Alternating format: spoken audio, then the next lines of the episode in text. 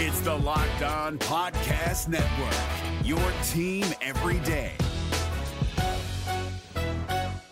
Jackson Gatlin here, host of the Monday edition Locked On NBA podcast. Every Monday, I cover the three biggest stories in the NBA with the local experts from Locked On. It's an awesome recap of the weekend of the NBA and a look at what's ahead. Mark your calendars on Monday to join me for Locked On NBA podcast, available on YouTube and wherever you get your podcasts.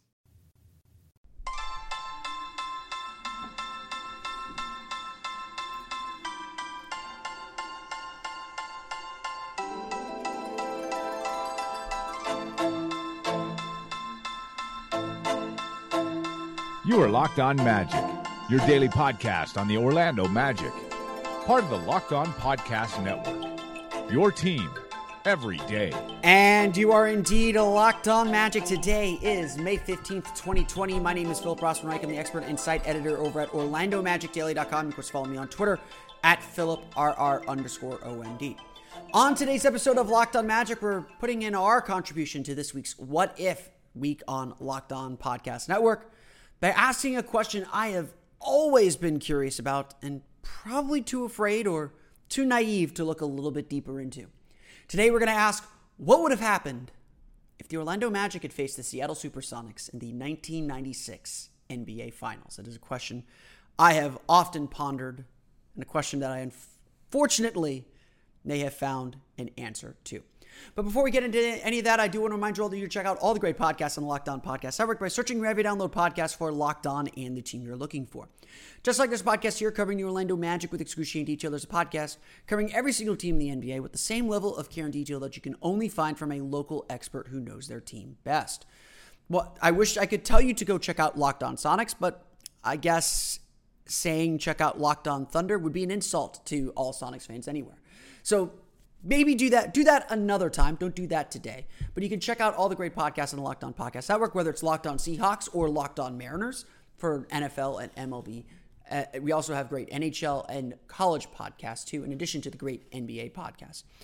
No matter what team you're interested in except for the seattle supersonics because unfortunately they don't exist no matter what team you're interested in there's a locked on podcast for you. Just search for every download podcast for locked on and the team you're looking for. The locked on podcast network it's your team every day. Today's episode is also brought to you by Built Bar. Built Bar is a protein bar that tastes like a candy bar. Go to builtbar.com and use promo code locked on, and you'll get $10 off your first order. Before we dive into the matchup, let's set the table a little bit to take you all the way back to 1996. We just saw it actually play out on the last episode of The Last Dance. And while I personally feel like the Magic were the main antagonist for Michael Jordan in the 1996 season, although not much of one since he disposed of them so quickly. The Seattle Supersonics were actually a very, very good team. Uh, and we'll get to them here in just a minute. But let's update where the Magic were at entering the 1995 96 season. The Orlando Magic had just come off losing in the 1995 NBA Finals, and Michael Jordan was indeed back. No one knew that there would be a 72 and 10 season, and no one knew that the Chicago Bulls would be as dominant as they were. And so everyone around the league figured the Eastern Conference was going to come down to the established, championship driven Chicago Bulls, now with Dennis Rodman, and the young, up and coming, and now with some championship seasoning, Orlando Magic. Sorry, Indiana. Sorry, New York. Your windows came, your windows closed. Well, not entirely in Indiana's case, and uh, kind of not entirely in New York's case. But the Eastern Conference belonged to the Orlando Magic and the Chicago Bulls, and it was inevitable that they would meet in the Eastern Conference Finals. Getting to that point, though, was a bit different. Yes, Orlando won a franchise record 60 games in that 1996 season. Yes, Orlando won its second straight Atlantic Division championship. Yes, Orlando was right back where they were, dominating in the playoffs, sweeping the Detroit Pistons, beating the Atlanta Hawks in 5 to set up that matchup with the Chicago Bulls. But getting there was much, much different. It's completely different, in fact. A preseason game between the Orlando Magic and I believe it was the Charlotte or I believe still with the Miami Heat, but um, a preseason game for the Orlando Magic ended with Matt Geiger and Shaquille O'Neal throwing hands and Shaq breaking his hand. Shaq misses the first 22 games of the regular season. And Penny Hardaway is pushed to the front. The 1996 season is perhaps Penny Hardaway's best individual season of his career. He dominated the entire he dominated his entire time there and was named to his first All NBA first team. Not Shaq. Shaq was second team behind David Robinson. Not Shawn Kemp, not Gary Payton, who we'll talk about here in a moment. Penny had to carry the team, and it was really then that the Magic first learned that, yes, Penny is a pretty darn good player in his own right. Among the wins, of course, without Shaq in the lineup, was the first loss handed to the Chicago Bulls in Orlando, with Jon Koncak starting at center. The Magic had the same cast of characters virtually. Jon Koncak was added to the mix as the backup center after Tree Rollins retired uh, and, and went to the coach, went to the coaching staff. Um, but same cast of characters. Nick Anderson, Penny Hardaway, Dennis Scott, Horace Grant, Shaquille O'Neal, Anthony Bowie, Donald Royal off the bench, Jon Koncak. Same, same reliable group. And the Magic still raced out and got the best record in franchise history at 60 wins. But and then they had Shaq back and everything's back off to the races. But of course, it was not all good. Because the Chicago Bulls were really, really, really, really, really, really, really, really, really, really, really good. Were they sweep the Orlando Magic good? No, they were not. Well, maybe they were, but they probably weren't. By the time the Orlando Magic reached the 1996 Eastern Conference Finals, Horace Grant injured his hand, injured his wrist, I believe, in game one and missed the rest of the series. So now Orlando's down a key player, and they didn't have a lot of help at the four. Jeff Turner played a little bit at the four. They didn't have a lot of depth on this team. You look at the 1996 roster, you're not looking at a whole lot. David, they drafted David Vaughn out of Memphis. They had Joe Wolf, who fan favorite Joe Wolf. They had Jeff Turner, of course. Not a lot of depth on this team. Darrell Armstrong started playing a little bit as a, as a third string point guard, fighting off Brooks Thompson. Oh, may he rest in peace. This wasn't a particularly deep team, and as injuries hit the Magic, things got worse. Orlando lost an 18 point lead in game two of that Eastern Conference Final Series with Chicago and could never really recover emotionally from it. Nick Anderson was nursing an injury, eventually would miss game four. Brian Shaw would also miss game four. So you're down two starters and three rotation players, down 3 0 against one of the best players and one of the best teams in NBA history. Game four of that Eastern Conference Finals series was essentially a done deal. The Magic played tough. It was a tight game in the fourth quarter. But the Bulls were obviously the better team. And they made the NBA Finals and, of course, made history once again. For a long time, just based on record, without really studying and remembering much about this team, I, I would argue, I would sometimes argue that this 1996 team was better than the 95 team in the same way that I argue the 2010 team is better than the 2009 team. But that's wrong. That's completely wrong in this case. In fact, the 1996 Magic, despite the 60 wins, might be the worst of the Magic's championship teams. And yes, I, I, even though they didn't win the title, I will still refer to them as the championship teams. This was probably the worst of those four teams. Whereas in 1985, the Magic had a historic offense. Offense took a step back. This team didn't have the same kind of depth of that previous team. You know, Anthony Avent gave some good minutes. Jeff Turner gave some good minutes. Turner struggled throughout this this season. Playing in only 33 games. Playing in only 13 games, excuse me, he's 33 years old. Playing in only 13 games, so he had he had an injury that year. Orlando just could not get the same intensity and the same focus that they had the year before. And of course, as this magic moment revealed pretty plainly there was a problem of more issue. There was a disease of more issue. I'm going to refer to the disease of, disease of more a lot here because it is it plays a role in the, in the story of both the Orlando Magic and the Seattle Supersonics. The disease of more is a, is a phrase coined by Pat Riley. Um, and it basically describes that anytime a group experiences success, repeating that success becomes more difficult because you've experienced group success. And so now you look to get yours, especially in a place like the NBA.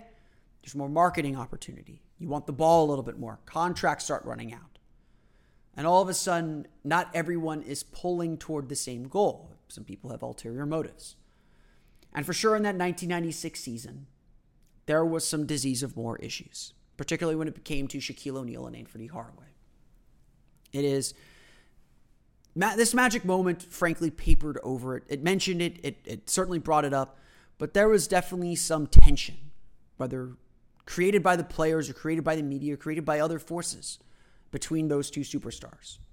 Certainly, Shaq, a Reebok athlete, and Penny, a Nike athlete, were competing for shoe brands, for shoe supremacy on the same team. And Shaq, of course, had an, a Reebok ad where he knocked little Penny off his pedestal. In fact, Shaq probably bristled a little bit at how popular Penny was becoming. Penny's still incredibly popular in Orlando, although Penny would Penny would later say that he was surprised at how popular he still remained in Orlando with how nasty his exit was in, in 1999 or in 2000 or before the 2000 season, excuse me. And of course, there was the infamous Sentinel poll, which would further cement that the team, the Magic, viewed this as Penny's team. The city viewed this as Penny's team. And that ultimately, that feeling at least, that feeling of not being valued, ultimately pushed Shaq out the door and ended the Magic's championship window. And perhaps dominoes tipping over led to Penny's body deteriorating pretty quickly. Orlando was still able to pull it together despite all this to have a historic season. Dennis Scott setting the three point record, all that jazz. The Magic were still an incredibly revolutionary team. But it wasn't the same as 95. The same intensity, the same magic, pun intended, was not there as there was the year before. The Magic simply could not repeat the success, and especially, especially going up against an all time great team, one of the greatest teams in NBA history, especially going up against that team and the Chicago Bulls. The Magic never stood a chance.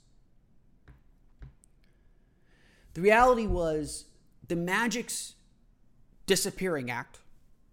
I'm, I'm, I'm full of puns today. The Magic's disappearing act was disappointing because like I said earlier in the week when I talked about the last dance from this from from last weekend from last Sunday.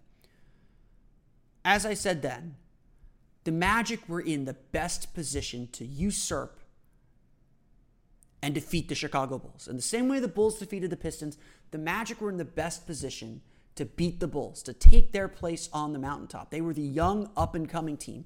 They needed to be humbled. They needed to understand what a real championship team looked like. They got that against the Rockets.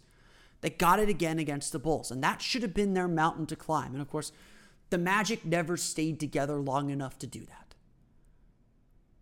But there's a reason the Magic still resonate all these years later.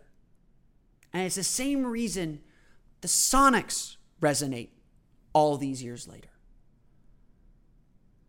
The Sonics and the Magic represented the future of the NBA. They both represented what the NBA could be high flying, sometimes trash talking, fast breaking, dunking all over you. Dynamic, athletic, energetic, charismatic. This should have been the rivalry that defined the league. But like the Magic, the Sonics too had their problems. And when they finally made their breakthrough, when they finally broke down the doors, the same problems entered the picture as Orlando and cut short what was really a fascinating and exciting young team.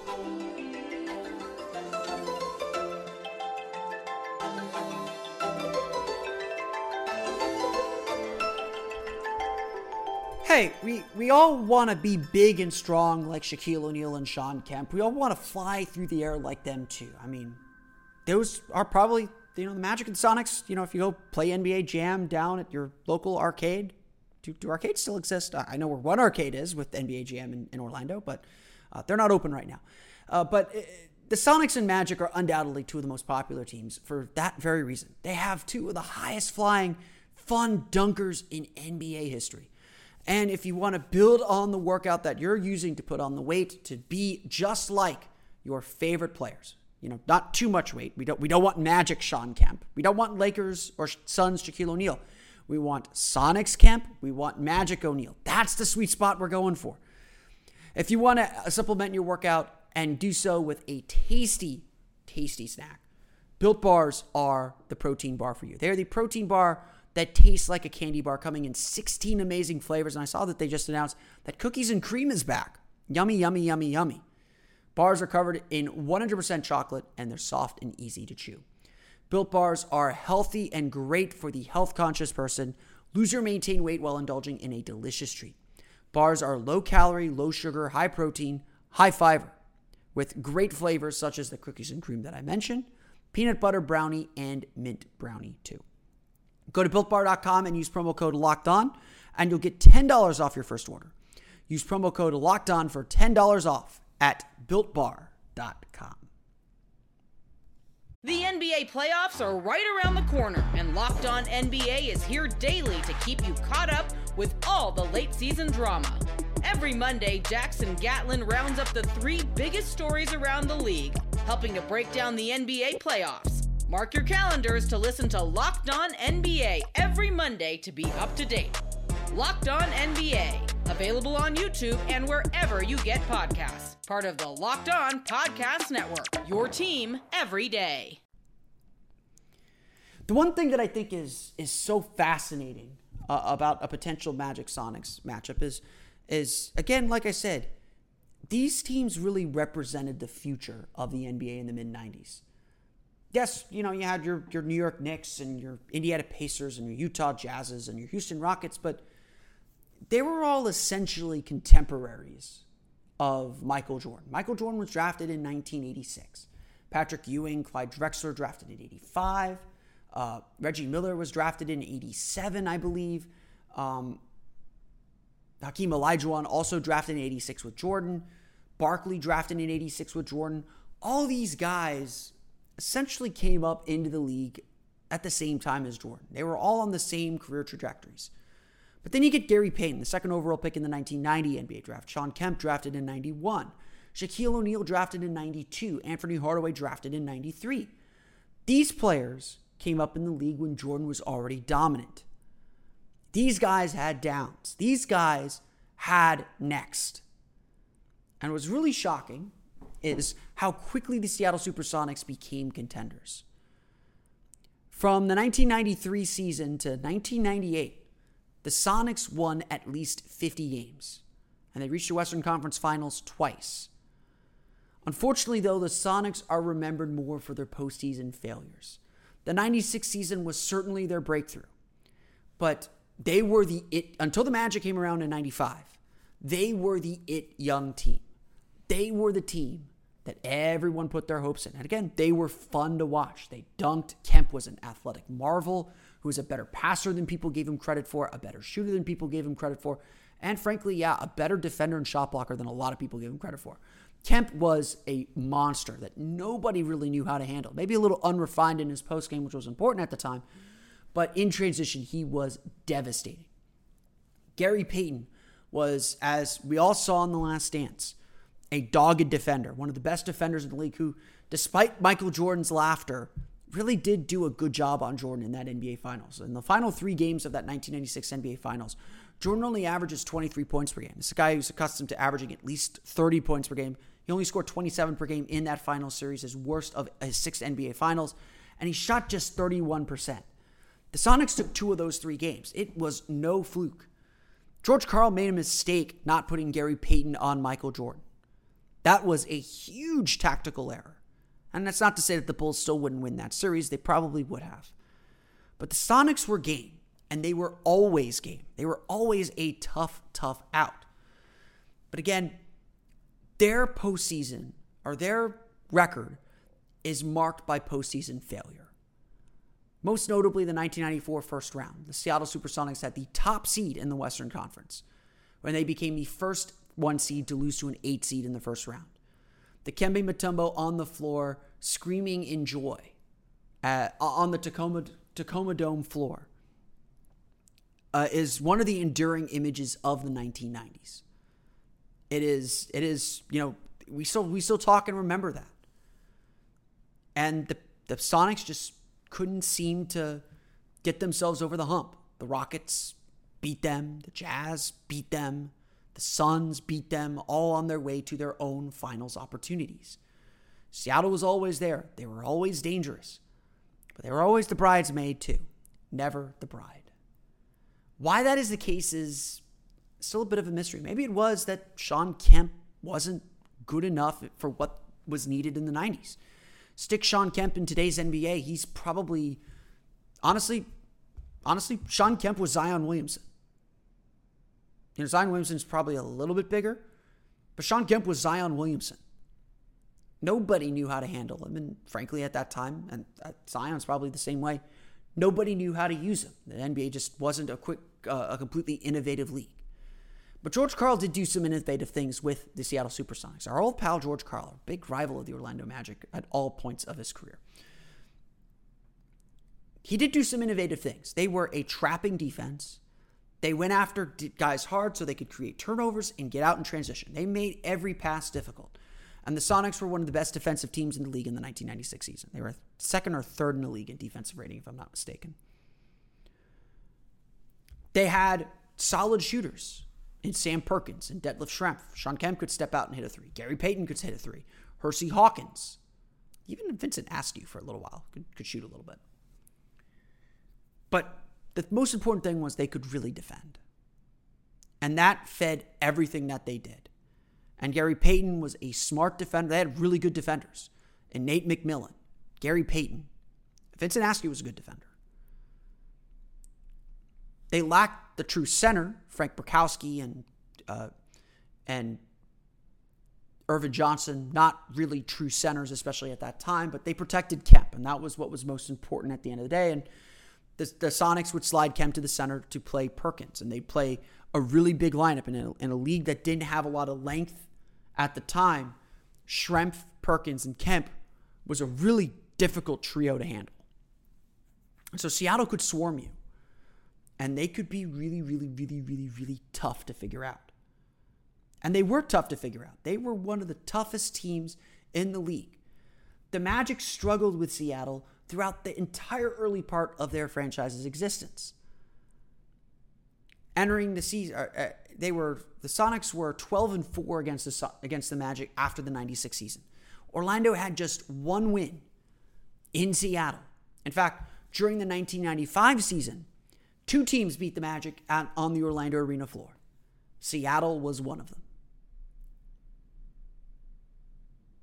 The Sonics won 64 games. They were the top seed in the Western Conference, and their meeting with the Bulls was by no means inevitable. You know, you don't question the heart of a champion.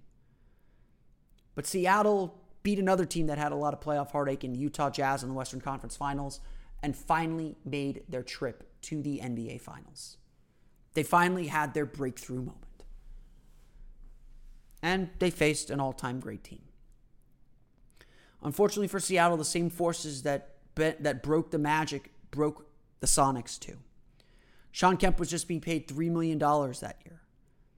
And Seattle tried to pay, and, and as we saw with Shaquille O'Neal, the financial realities of the NBA changed dramatically overnight. Suddenly, three, four, five million dollars is not what you paid a max guy or not what you paid a high end guy. Salaries ballooned overnight. It caught the Magic by surprise and was almost certainly one of the reasons they lost Shaquille O'Neal at the end of the day. The Hornets lost Alonzo Mourning to Miami Heat for the very same reason. And add in all the problem of more issues, add in the kind of the, the, the frustrations with Penny Hardaway, the frustrations with how the franchise was treating him and Shaq was gone. Shawn Kemp wasn't a free agent yet, but Seattle was preparing to give a lot of money to Jim McIlvaine, who is not even a career backup. And Kemp could not get his contract renegotiated. And that frustrated him. And so he played much of the 97 season kind of pouting before the Sonics eventually traded him to the Buck or to the Cavs as part of a three-team deal before the 1998 season. And then the lockout happened and Shawn Kemp's weight ballooned as much as his salary did. That is the unfortunately sad story of how both the Magic and the Sonics came to an end. Two teams that really held a lot of promise around the league. I mean, the Spurs were still there, don't get me wrong. Tim Duncan was was on his way in 1997. But if you had to ask anyone who was going to succeed Jordan, who was going to be the next dynasty in the league, it was the Orlando Magic or the Seattle Supersonics. There could be no other answer, to be frank. They were, I mean, maybe you could say the Hornets, maybe with Larry Johnson and Alonzo Mourning. But it was the Magic and the Sonics. Those were the serious contenders to dominate the next decade of the league. And unfortunately, neither of them did. But this is a what if show. This is a show to ponder things that did not happen now that we've laid what down what did happen. How would these two teams match up and who would have won the 1996 NBA Finals if the Bulls weren't part of the picture? Now, that's a question that I have been thinking about for a long time, and I think I finally might have a little bit of an answer to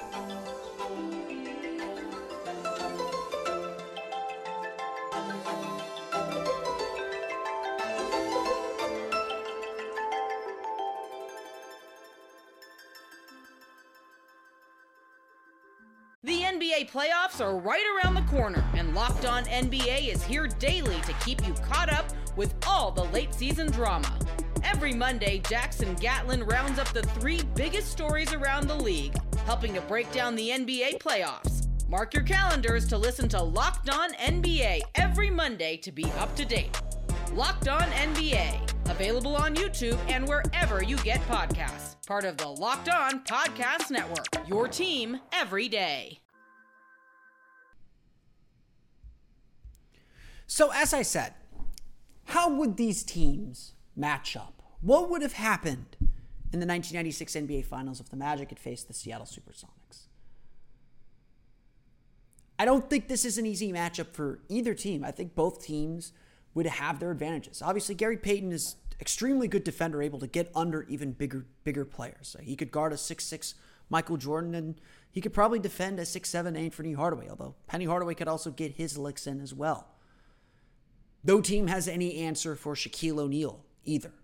Yes, you could maybe put Shawn Kemp on him, and, and they had some some bigs that they could throw at him and, and use fouls. And, and, and a simulated series that I did, free throw shooting was a very big determining factor. But Shaquille O'Neal is still a problem for everyone. However, as I said, the Seattle Supersonics did a very good job against the Orlando Magic. Always have, always did, at least. It was never easy to win in Seattle, and it was never easy to beat the Sonics. This was just always a very tough team for the Magic. And frankly, with how the Magic sometimes ran their offense, trying to post up Dennis Scott and trying to really rely on their size and speed to beat other teams, Seattle can counteract a lot of that. Seattle has a stretch four and three point shooting. They have size at every position. And I think one of the reasons the Seattle Supersonics were able to, or the Chicago Bulls were able to beat the Seattle Supersonics is they had a guy like Toni Kukoc. Toni Kukoc who could defend Detlef Schrempf. And that's where I think the real key to this series is. The Magic simply do not have enough size to go around to guard another 6'10 forward who can shoot. The Orlando Magic blew out the Seattle Supersonics in their first game in early January, but their second game in Seattle was a much different story. After Shaquille O'Neal put back with about 40 seconds left, the Orlando Magic took a 99 to 93 lead over the Seattle Supersonics and looked like Orlando was going to be able to get away with a win. But coming out of the timeout, Sam Perkins hit a three. Then Dennis Scott turned the ball over, Hersey Hawkins lays it in, and all of a sudden, five quick points, it's a one point game. Orlando does work to get an open shot for Nick Anderson, but on the ensuing rebound, the Sonics run in transition, and Schrempf hits a jumper to give the Sonics the 199 lead and eventually the win. The reality is that as good as the Magic could be, as good as the Magic were in 1995 for sure, their offense was still fairly one dimensional. They worked very hard to get post ups and tried to use Nick Anderson's size over smaller guards, as well as Dennis Scott's size over smaller forwards to get shots and to get shots close to the basket. They weren't running much motion or much of an offense like we would see today. And they could dump the ball into Shaq and dump the ball into Penny. They're always working to get post ups, not a lot of pick and roll action. And frankly, having watched some of the 1995 team, the ball sometimes found its way to the wrong guy. And the style of the day was whoever has the ball tries to isolate and create that way. The plain fact is, a lot of the matchup advantages that the Magic had against a lot of teams, they did not have against the Sonics. And that's because of a guy like Detlef Schrempf. That's because the Sonics did have good shooters. Nate McMillan could hit a little bit from the outside. Perkins could drag someone away from the paint. Kemp could drag someone away from the paint. And Orlando still showed a lot of youthful frustrations and, and, and made a lot of young mistakes. And against a pressure defense, against a, a, fairly disciplined pressure defense that Seattle put on, Orlando made mistakes. Orlando probably needed one more playmaker. Maybe that playmaker should have been Nick Anderson, but Nick Anderson, you know, had kind of established himself more as a spot up shooter and an occasional post up player rather than a, a playmaker and scorer. And obviously, he had his free throw issues after the 95 season. The Magic just didn't have necessarily the depth to really compete in a playoff series uh, against really quality teams. When they could overwhelm you with talent, they were better and more talented than just about anyone. I'm not here to say that the Sonics would win the series easily or that it wouldn't be a back and forth series. Orlando would get their licks in just like Seattle would. But I think Seattle was the better team. And, and I, I, I believe for a long time that they weren't. And maybe that was just my, you know, my homerism. I'm a little, I can be a little bit of a homer, especially with those early 90s, with those mid 90s teams. But Seattle was probably the better team. Seattle was probably going to win the championship, if not for the Bulls. That Magic team was flawed. Didn't have a lot of depth. Outside of their main guys, didn't have a lot of shooting. And frankly, they were not on the same page that season, even in the playoffs, or when certainly when adversity hit them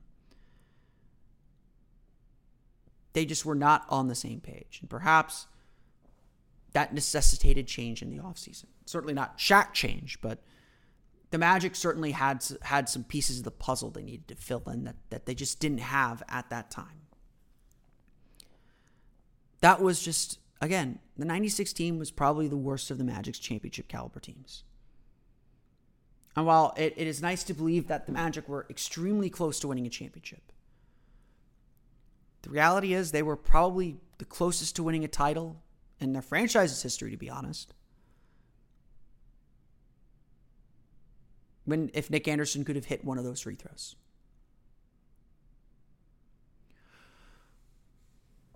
It's not that Orlando let the wrong people go entering after the 95 season. Orlando just didn't add anything to the roster to make them better, to take on the teams that were gunning for them whether it was the Bulls adding Dennis Rodman or the Sonics kind of building themselves back up to get over the hump and into the finals. The Magic were still a very good team, a very talented team with a very bright future. But in 1996, they were not championship ready.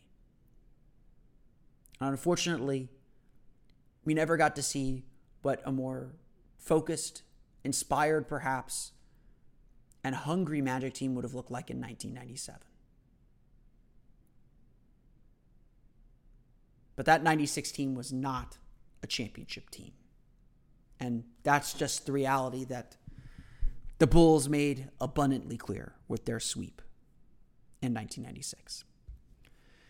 I want to thank you all again for listening to today's episode of Locked On Magic. Of course, follow me on Twitter at PhilipR underscore MD. Follow the podcast on Twitter at Locked On Magic. Subscribe to the podcast on Apple Podcasts, Stitcher, TuneIn, Himalaya, Google Play, Spotify, and all the fun places to download podcasts to your podcast-enabled listening device. Be sure to check out the previous version, previous edition of our What If uh, in our archives as I spoke with Adam Mares about a what if series between the Orlando Magic and Denver Nuggets in 2009. Uh, some interesting conversation. I think a much well, I do think the Magic Sonics would be very competitive.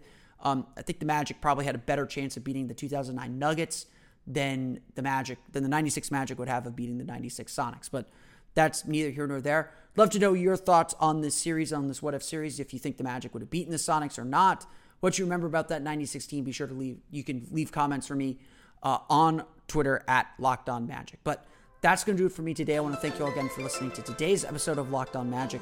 For Orlando Magic Daily and Locked On Magic, this has been Philip Rossman-Reich. I'll see you all again next time for another episode of Locked On Magic. You are Locked On Magic, your daily Orlando Magic podcast, part of the Locked On Podcast Network. Your team every day.